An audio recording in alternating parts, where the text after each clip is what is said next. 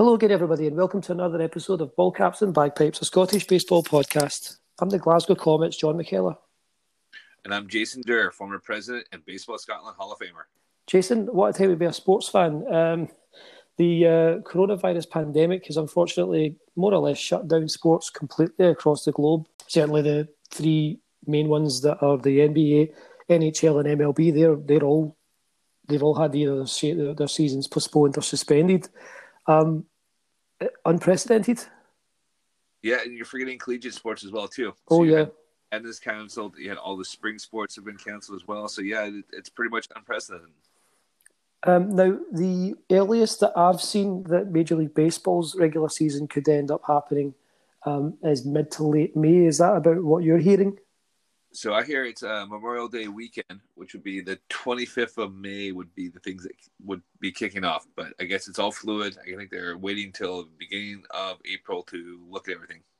Yeah, and um, what would this mean for spring training then? How long will the major league players need uh, to get back into playing shape after this whole, you know, after this whole thing goes away enough that we can get a baseball season started? I think the guys that are already on the major league roster are probably in shape in probably two to three weeks. I think it would probably take maybe a little bit longer. I think the guys who are maybe trying to make the team or try to prove themselves, they hopefully they're out working out, playing catcher somewhere. I've seen uh, Trevor Bauer had a Sandlot game, um, you know, out there. Uh, other guys are doing stuff. You know, I feel bad for the guys who are out there trying to make a baseball team and have to go like deliver groceries now or, or drive Ubers just to make ends meet during this crazy times. Yeah, I mean, there's certainly a discussion to be had about the impact that this will have, and probably the disproportionate impact that this will have on minor league ball players. But it's probably a discussion for another time. Um, at the moment, we are we're going to operate under the assumption there will be a 2020 season. Um, I don't think personally there's any danger of us losing the whole season. Um, it will affect other things like I think the London series is highly unlikely to happen from a logistical standpoint, from a planning standpoint. I think by the time we get started in late May, it's going to be about three weeks or so between that and the London series, and that's not going to be enough time to plan everything. Um, obviously, there's going to be a need to be a revamp of the schedule, so I don't see that happening. Well, I would say so. Uh, I actually see it actually do happening. I don't think they have time to schedule. I think they go and they jump in and say the 25th of May, and you play the schedule the way it is. Um, I don't think there's. Uh, possibly enough time to go and come out with a completely new schedule that might rebalance things. But we, what you're forgetting is, I'm guessing these hotels and these airplanes have been booked, you know, months in advance, and so uh, it would probably be a bigger cost to cancel it and rebook something else than to actually just continue on with the schedule. That that, that is a fair point. Um, do you see them delaying the end of the season at all? Do you think it will play deeper into October? Maybe the start of November, or do you think that it will be a shortened season? Uh, you know, I've seen some people saying you play in November, but I think we've all seen before it. It's cold November. Uh, you know, unless you're going to be one of the teams uh, down the South Plain, like nobody wants to play in snow. Uh, so I think they kind of keep the schedule the way it is, and uh, you, you just play as many games you as you want, or as many as you can fit in. Now, what do you think of the idea that's been floated of playing the World Series at a neutral ground? For instance, in Miami, if uh, it does if, if, it does come to that? Well, uh, it'd be the you know the first time in a long time that uh, Marlin Stadium has been full, so it'd be good for them. but uh, I think that robs the people of uh, the, the, home fans uh, of, of where it is there. So I, I uh, if, if it happened to be in Seattle, I know I, uh, people in Seattle would want it to be there. So you know, I, I, don't think you can play at neutral ground. It's not like the Super Bowl where you, you book this months in advance. They, they do this every year, and it's kind of a mad scramble to book hotels for the teams like that. Um, I don't I don't really see a neutral ground happening unless the outbreak gets worse and you got to play a neutral ground and not let anyone watch the game there. Yeah, it's um, like we've said, it's unprecedented. Um, it's you know, you can't really blame baseball for you know exploring all avenues with regards to this. Um, but I guess we're just going to have to wait and see how long this thing lasts. First off, um, before we can really look at getting a season in or or what kind of shape or form it will take. Um, with that in mind, as we say, we're going to operate under the assumption we're going to have a 2020 season. So this week uh, we are going to continue from last week when we picked our AL predictions. This week we'll go with the National League. Um, we'll get to those in just a moment. Um, quick prediction note: How many games do we play this year? So there's been a strike previously. There was the one in obviously '94 uh, that halted everything. Uh, there was no playoffs or World Series that year. It's the only time that's ever happened. Um, at least in baseball, I think in hockey they had the whole year they missed out, uh, and then they started up in '95. Um, and I think they every team played. Let me pull this up here. 144 games. Yeah, 144 games there. So, uh, so you can do that, but then there's also lockout, which was a really strange one because uh, they stopped midway through the season, and instead of taking the best overall record between those two teams, uh, whoever had the best record in the first half uh, and the best record in the second half played in a divisional format for the playoffs. So I meant like a team um, like the I think it was the St. Louis Cardinals. Um, had the best record, but didn't make no Cincinnati Reds. The Cincinnati Reds, I think they both had the best records, and they uh, neither one of them qualified because they didn't actually win their division in the first half or the second half, but had the best records in the divisions. My God, um, that's that sounds like a really confusing way to do things, and I really hope that the baseball doesn't go down that road again this time. Um, so, how many do you think we play this year? Well, so I did some quick math, and if they were to play on the 25th of May and they were able to just play every day, they'd play roughly about 130 games, which it's not going to happen. I, I, think travel bans will still be kind of there. I think you safe, you know, they're going to have things to slow down. So I, am guessing probably closer to 110. Yeah, and the players' union are not going to want them to try and cram in all these games, and they certainly won't be looking to do double headers to make games up that have been lost. I think there's going to be. I think we end up playing an, uh, an 81 game half season this year. Oh, 81, okay. Yeah, right. I think it's going to. It's, it's. I don't think there's any way that with all the travel bans, with the kind of spread of this virus, that we're going to be ready for 25th of May. No, I, I don't think so too. I think unfortunately, I think things are getting worse in the states there. Yeah. Uh, I, I, guess I'm, I'm hoping that by that time you're, you're looking at you know maybe 110 games. But I guess uh, half season's probably pretty good. Uh, it'd be a weird one because even with a half season there, I mean, you could look at a team. Uh, say like the Mariners who get off to a hot start and just are able to maintain that enough to sneak into the playoffs. Yeah, I mean there could be some unexpected playoff uh, contenders, and I guess in a way it is exciting. Obviously, it's not an ideal situation for anyone. Baseball certainly didn't ask to be put in this situation. It's uh, very much a force majeure that we're dealing with here. So um, I guess roll with the punches, try and make a, a fun, crazy year out of it. With that in mind, do we implement, you know, some some things that we want to try, like for instance, the universal DH, um, or do they implement the pitch clock this year um, to try those out? Uh, I, I I think if they do anything, I can see them playing in some empty stadiums. That could be interesting to see if they do that. Um, I think they're just gonna have to whatever rules they implement, they're gonna have to delay it till next year. Like again, like uh, uh, a pitcher have to face three batters. I don't know if they're going to be ready for that or not. Um, it seems kind of crazy to put in in half a season if we're looking at that. But you never know. Like I said, we're we're all waiting to hear. I guess what uh, around the first of April, what's going down. Yeah, I guess it's uh, a game of wait and see at the moment, but yeah, I, I think 81 games is the best we're going to get. Um, with the uncertainty over how long, how much longer this is going to take, it's probably prudent to look toward the back end rather than saying, "Oh, it's going to be done by mid-May and we'll be back to normal." I think probably start of June is when we're going to have opening day because we're going to need, like you say, two to three weeks. Of, we're basically going to have to have another spring training uh, by the time that this whole thing ends. So you're going to look. You're looking at, I think, an 81 game half season because, like I say, you're going to need to make sure that the players get their days off. Um, the players' union aren't going to you know, under I think the CBA the last time around, they actually kind of negotiated where they would start. That's why we see the start the opening days in like the last week of March instead of the first week of April now, because it allows them to make the season longer and sprinkle in more off days for the players. Um, so yeah, I think eighty-one games. Okay, that's probably a pretty fair shout. We'll see. I think it's curious to see what happens. So with that in mind, then uh, let's predict the National League. Um, let's begin with the National League East, and I'll give you the floor. Right. I, I, oh gosh, I don't see the Nationals repeating. I think the Braves, Braves get stronger this year. Uh, I see, uh, I see the Phillies sneaking into second place, then the Nationals, then the Mets, and then the Marlins. I, I, I don't know. Um, I just don't see the the the Nationals being as good as they were last year. And you know, I want them to be, but uh, I just don't see it. Okay, look.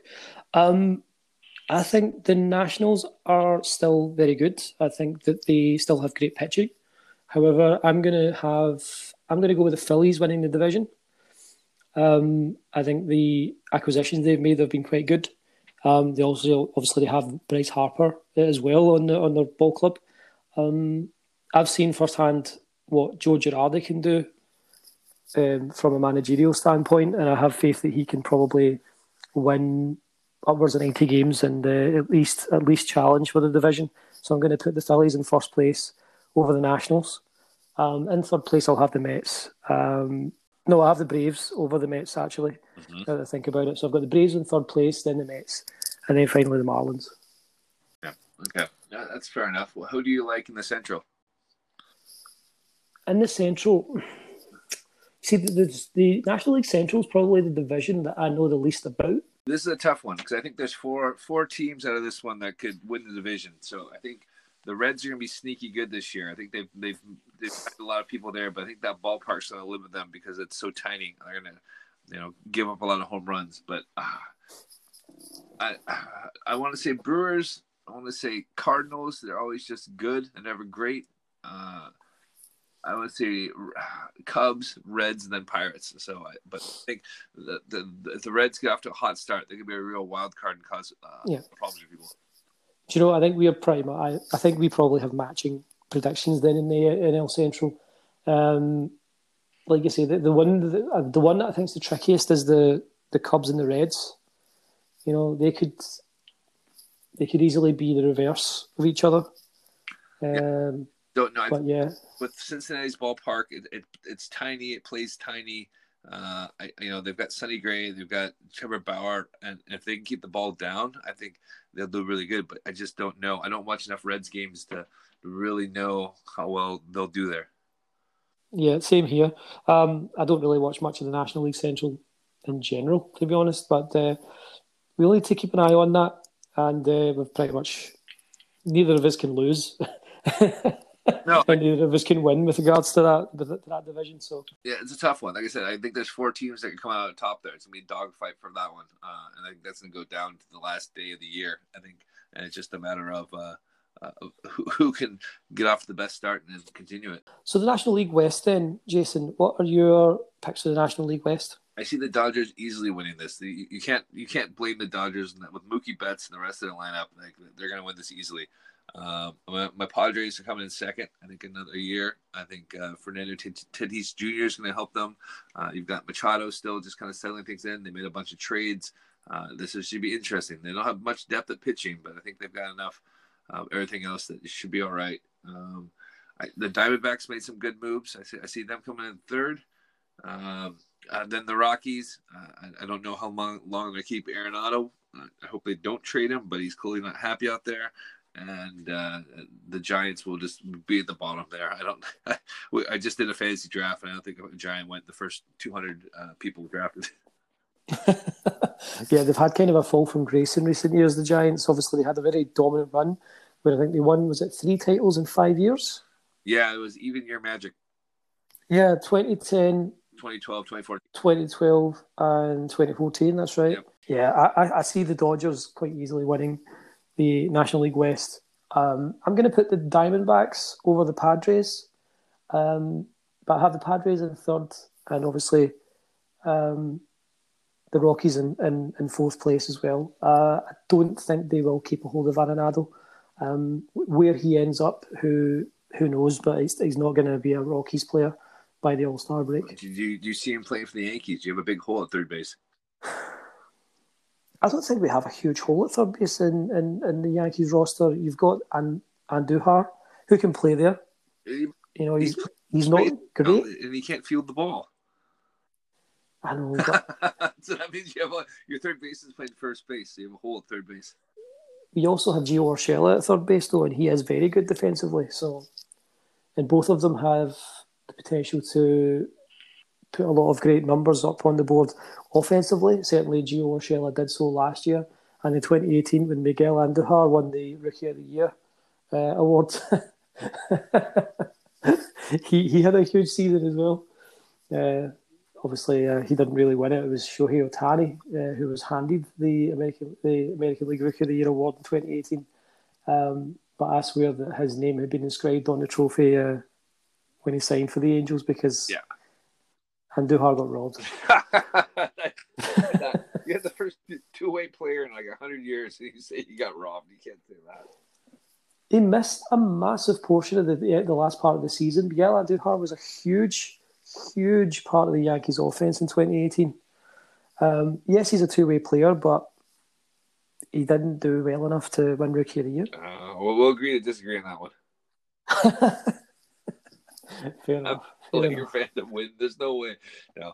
Uh, no, it'd be interesting I think we get a full year of Ohtani.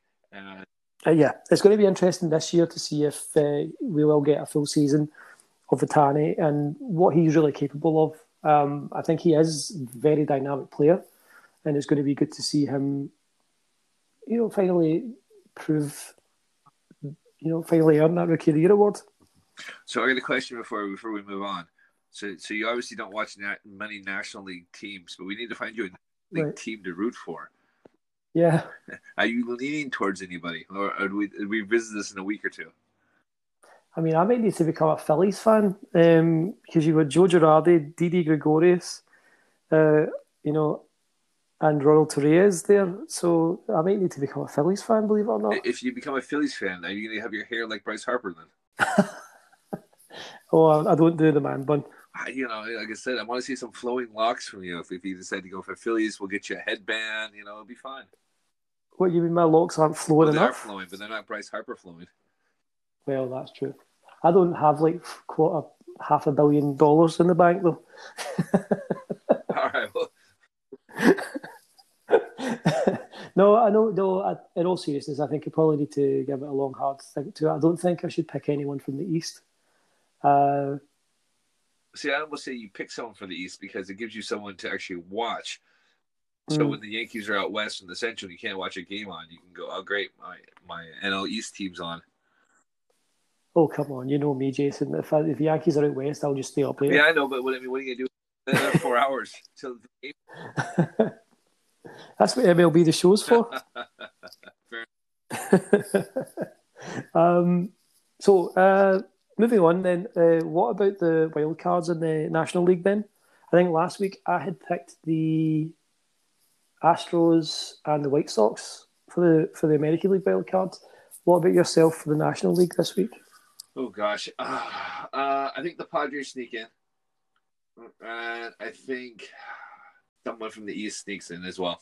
So whether it be the Nationals or Phillies, I think they think I think the, the Central beats the crap out of each other, and somebody gets away with, with by winning it by a game or two. But I think they're all kind of around the same record, which isn't going to be enough to push anybody uh, really up for the wild card. Absolutely, I agree with you there. I think that the Central is going to kind of cancel itself out from wild card contention. Um, so yeah, I'm, I'm probably going to have to go with the Nationals and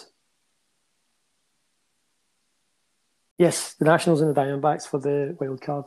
You can tell I'm not a national a National League guy. but even so, it's, it's a, that's a thing that happens to a lot of people out there. You know, you, you try to watch these NL or these West Coast games, and you're like, game mm. times at three o'clock in the morning. Like, unless you're working bar shifts, you're not watching many of these games. That's probably a great point, actually. Yeah, um, and even growing up, when I was watching games on Five, because of the kind of time constraints that they had on that channel, the game started at like midnight, one o'clock. So it was generally a, at the furthest west that it would go would be kind of central time, uh, games that were in central time. So I would only see a West Coast team if they were in the east or east coast or in the central. Um, very rarely would I see West Coast games, other than obviously day games, but generally we didn't get them.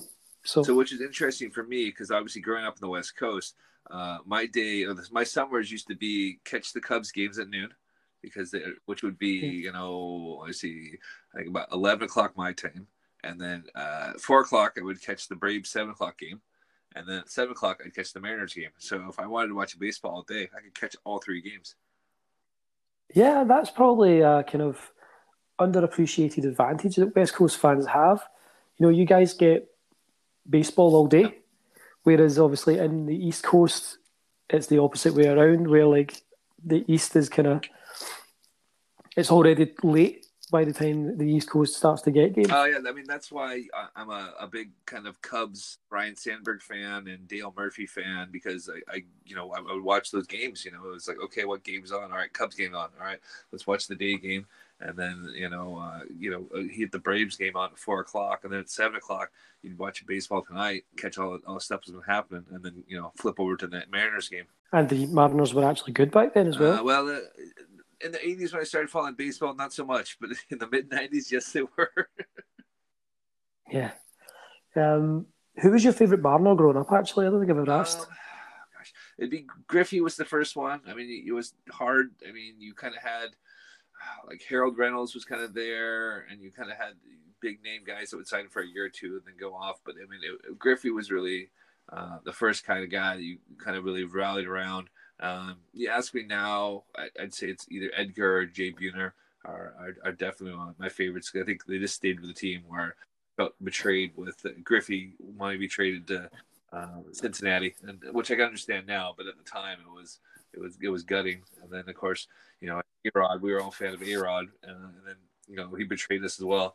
Uh, and then Ichiro, so you know, so uh, I've got the guys that stuck around, I'm I'm, I'm quite fond of. So you know, Edgar and uh, and Bone are my, my two favorites. Nice. Um, now you mentioned Harold Reynolds. I remember Harold Reynolds from when I was growing up.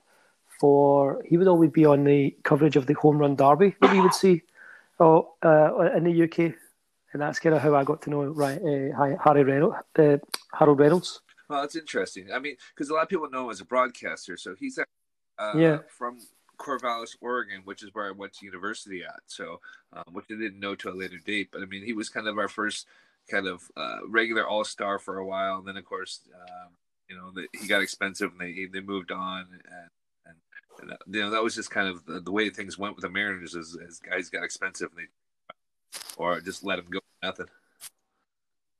Another hometown boy, much like the legendary Steve Lyons, as we were talking about. I got to root for my Oregon State guys. Like back in the day, there yeah. wasn't many, and of course now that we've got a few, um, I'm quite happy to see they're doing well. Um, but uh, you know, uh, I always got to root for the guys in the Northwest. You know, I know what it's like to play baseball in the cold and the weather, just like we're playing out here in Scotland.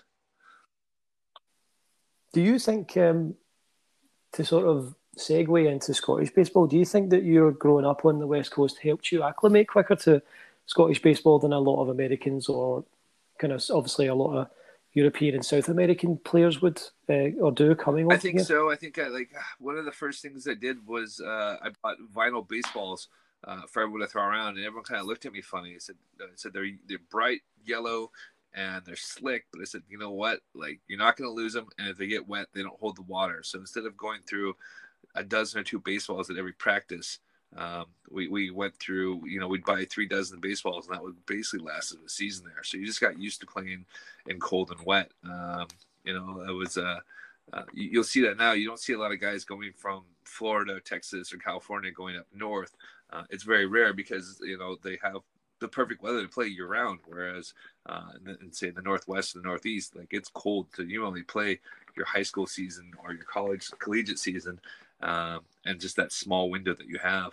Now, uh, we have discussed uh, obviously the bastard coronavirus a bit. Um, we've done our picks. Uh, those were our picks. Please, uh, listeners, do contact us on social media. Um, tell us your picks. Tell us who you think will win each division. Tell us who you think will win the wild cards. Tell us your picks for all five teams in each division. Um, we want to hear from you and get your feedback on that. Um, that's assuming that we do get a baseball season in. I don't think there's any real danger of the season being cancelled outright.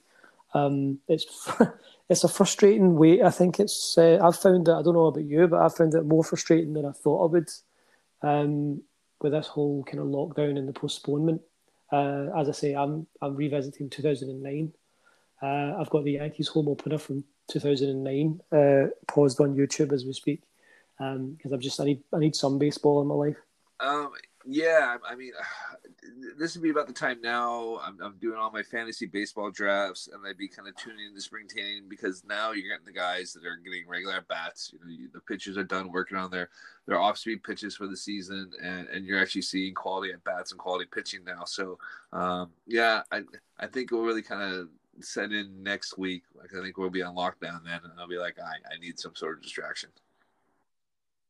Absolutely. Uh, it's so frustrating, but that is what it is. Here's hoping we get a season in soon, and uh, we'll see who whose uh, picks are the best. Have you?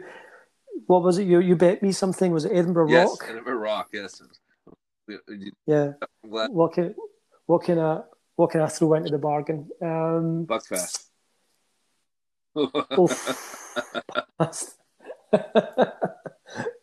um, yeah, there's gonna be a lot of listeners who are like, "What? What is Buckfast?"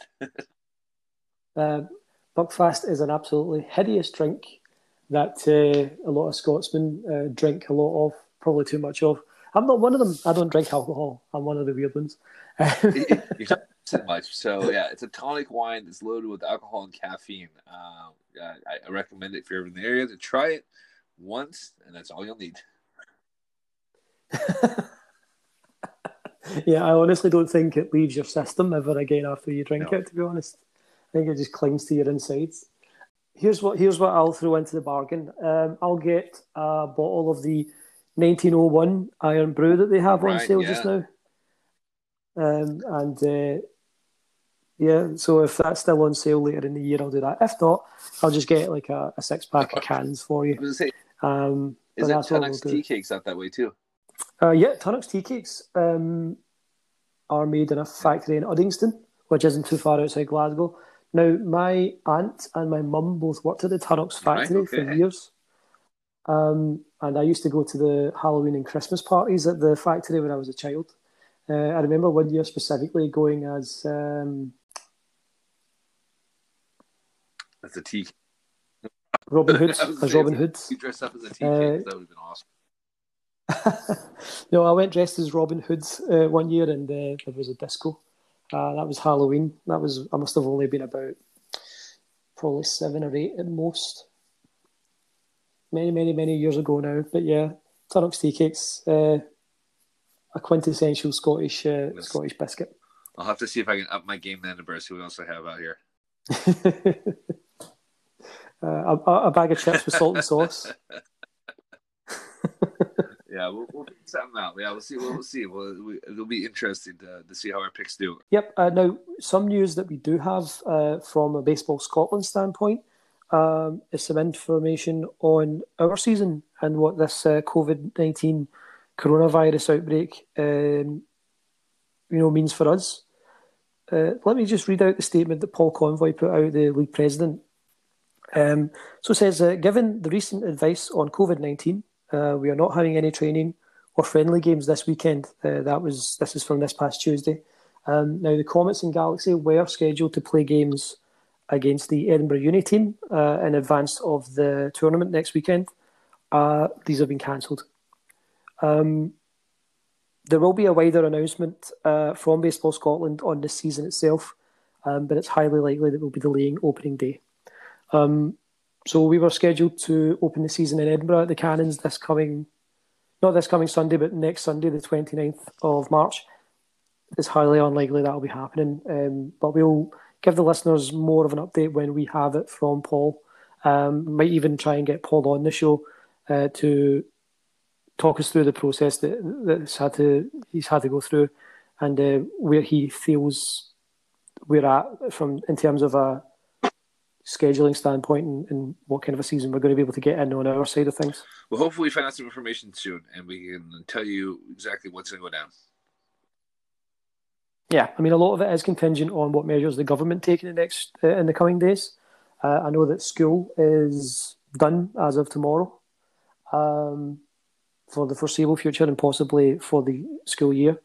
Um, so it's just again, as it's a waiting game, like Yep, you say. I'm, I'm, I'm kind of hoping that school's only shut down for a little bit there because it'll be a long four weeks till, till August and the kids start up there. And, and funny enough, school starts up on my birthday. So I will probably celebrate that one uh, pretty hard. I, I will partake in the Buckfast if, if needed. I don't recommend it. It's disgusting stuff. Um, anyway, um, yeah, that's basically where we're at from a baseball Scotland standpoint. One thing that is kind of breaking news, though, uh, Chris Sale. Uh, I don't know if you've seen the news about Chris Sale, but he will be undergoing Tommy John surgery. He will miss the 2020 I did season. see that. I was kind of hoping that I've got him on one team. It was a wasted pick now. See, I picked my fantasy team right. back in February, and uh, my first pick as a pitcher was Luis Severino. so uh, I decided I was going to put my faith in Sevi, and of course he let me down. Paxton Um, well. I don't have Paxton. I had uh, it was Severino and Walker Buehler. I think that I drafted. It was only t- it was only two starters, um, but I'm going to need to drop Sevi and find someone else. So if you want to give out fantasy advice to John, please tweet at us to let him know who you should pick up. Oh yeah, please tell me an outlier that I should go for. Um, that that that could that could could, could fill the the void that's been left by Luis Severino's arm. All right, yeah, that, that's good. Maybe we talk fantasy next week because I think we're, we're we're still going to be quiet on the front for a while. So yeah, Yeah, we'll be under martial law come next week as well, so it's going to be especially imperative to, to get an episode out and t- talk about something, uh, just to kind of keep our sanity. Uh, this week's episode, uh, I, I want to reiterate, this week's episode is kind of being thrown together last minute. Um, we don't have a guest this week. Um, there's nothing really going on. we're playing the waiting game. So um, we're waiting to hear more news before you do anything. Uh, and as soon as more news comes out, we can obviously update everyone on what we found out. One bit of good news uh, that I would like to share is that we have sexy new Comets jerseys that we've that have just arrived uh, with uh, my teammate Andy Vaughan. They look amazing. Um, the Comets and Galaxy both got new jerseys for this year. We have proper baseball shirts now instead of the pullovers.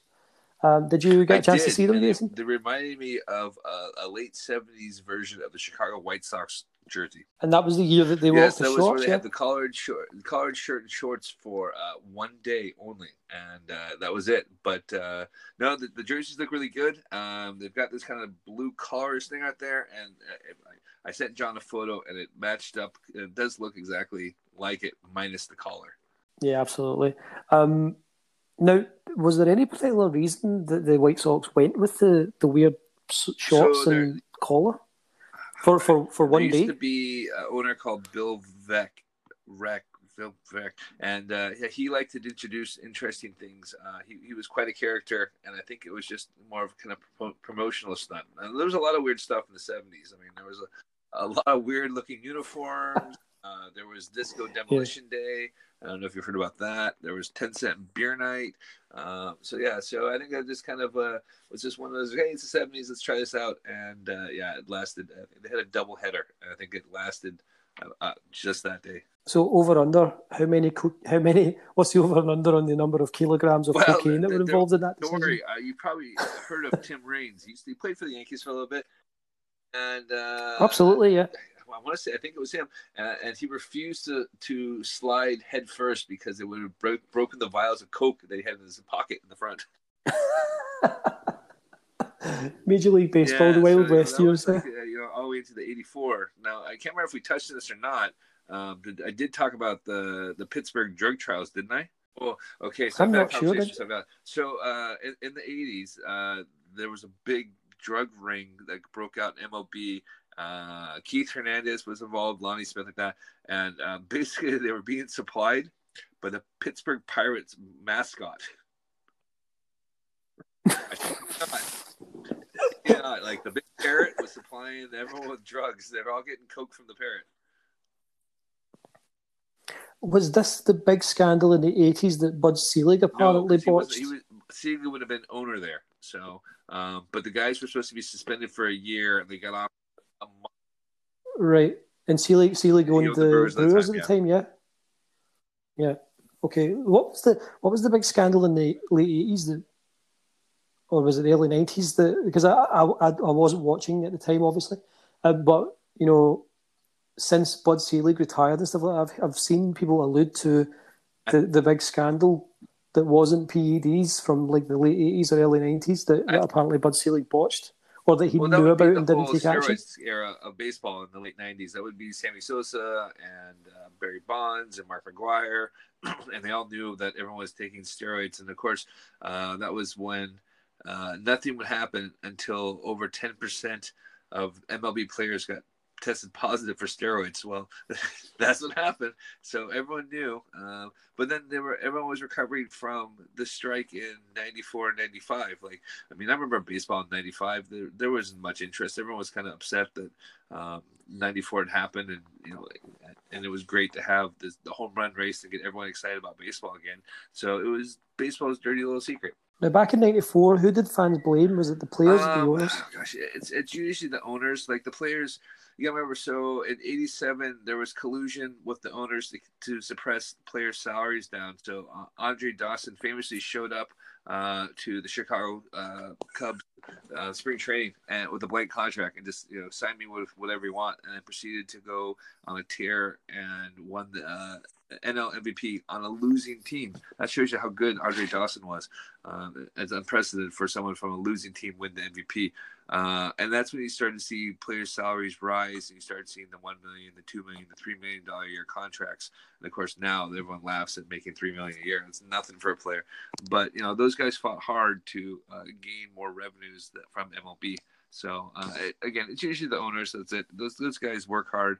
Um, they deserve a you know a larger share of what the profits they were getting. Okay, uh, that's it's nice to get that kind of insight um, because obviously, I, as I say, I've heard of the strike um, and I've heard of the shortened season in '95, but obviously it was before I started to watch baseball, so I didn't really. By the time I really started, I think the fallout from that was very much in the rearview mirror because I've the the the run to the run for 61 in 98 had already happened you know the Yankees dynasty years had already happened. Barry Bonds was kind of chasing that record in 2001. It was mid mid season when I started watching baseball. So it's interesting to for somebody who jumped in at such an exciting time for baseball um, to hear what it was like just a few short yeah, years mean, before that. You, kind of had Bo Jackson and Frank Thomas kind of be the people who really just were big, strong dudes that were athletic that showed you you could be a big, strong guy there. And that's what really kind of pushed everyone to start you know, getting bigger. Now, obviously, those guys aren't linked with steroids, but you know, uh, medicine got better. People were figuring out, you know, ways to cheat the system better. You know, uh, and I, I, don't blame them. You know, if you know, guys got cheated out um, by people doing steroids and, and you know, uh, growth hormones to you know, recover from injuries quicker. Now, one guy that I want to ask you about opinion time, Mike Piazza was he was he playing the game clean, or do you think that he might have uh, been using steroids? Was he ever linked to steroids? Because as much as I'm a Yankees fan, I had an almost begrudged uh, respect for Mike Piazza as a player. I just thought his demeanor was very cool. You know, he was very calm and and uh, he was obviously a tremendous you know, player. It was rumored he was. He, he never tested positive. No one had anything. You know, players had said he had the back act that would said that he was doing steroids. I, I I, I don't know. I mean, if you look at the pictures of Mike as a rookie, um, he was already a big guy. So that's so yeah, he was a pretty really big dude. Surprising. I mean, he was like a, a 59th round pick that was only drafted because he, his dad knew Tommy Lasorda, and it was a you know a favor for him to, to get drafted. Even so, you know, he, uh, so he obviously worked hard to, to become what he was. So I I, I don't know. Like, mm-hmm. there's never been anything linking him to steroids. It's always just been suspected. But then I look at somebody like Jeff Bagwell. You know, again, people always said, "Oh, look at him. He was a big guy," but you know, no no proof ever came. And I, you know, I don't think Bagwell was doing steroids.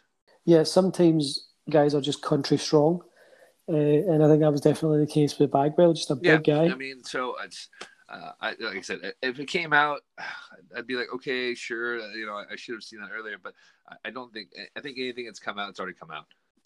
Yeah, pretty much. I think I, I think we're in complete agreement there. Now, did I see? I was watching a documentary, and forgive me, forgive me if I was, if correct me if I'm wrong. Um, but Mike Piazza and Pedro Martinez had a bad relationship Oh, at I, one I point. haven't heard this, but I, I, I see that they're on the Mets. Yeah, I can see that. The Mets, the Mets always seem to do Mets things. what, what was the documentary about? Um, so it was uh, SB Nation on YouTube. It's uh, Right. uh, Beef Histories, I think it's called. And um, there's an episode on Piazza and Pedro Martinez. Now, this stems from, I think, a run in that Piazza had with Pedro's Right. lesser known brother. Um, I I think his name was Ramon or something along Ramon those lines, but I can't quite remember. Was it. Ramon Martinez, yeah. Um, I, yeah, I believe that Piazza and Ramon, Ramon Martinez were at one point either teammates or had a run in as uh, as rivals. And uh, later on, when uh, Pedro and Piazza became involved with the same team, uh, it became apparent that that, that hadn't been forgotten or Wow, forgiven okay, by Pedro. Yeah, I haven't seen this. Um, I, I'll, I'll have to watch this later. So that that's really interesting that there was the beef there. So Yeah, absolutely recommend it. It's only 10 minutes long. It's not like a long doc- documentary. Um, but yeah, it's, it's good. There's an episode on Alex Rodriguez and Derek Jeter's relationship as well, which, um, having been a fan of both for almost 20 years, I still don't understand that.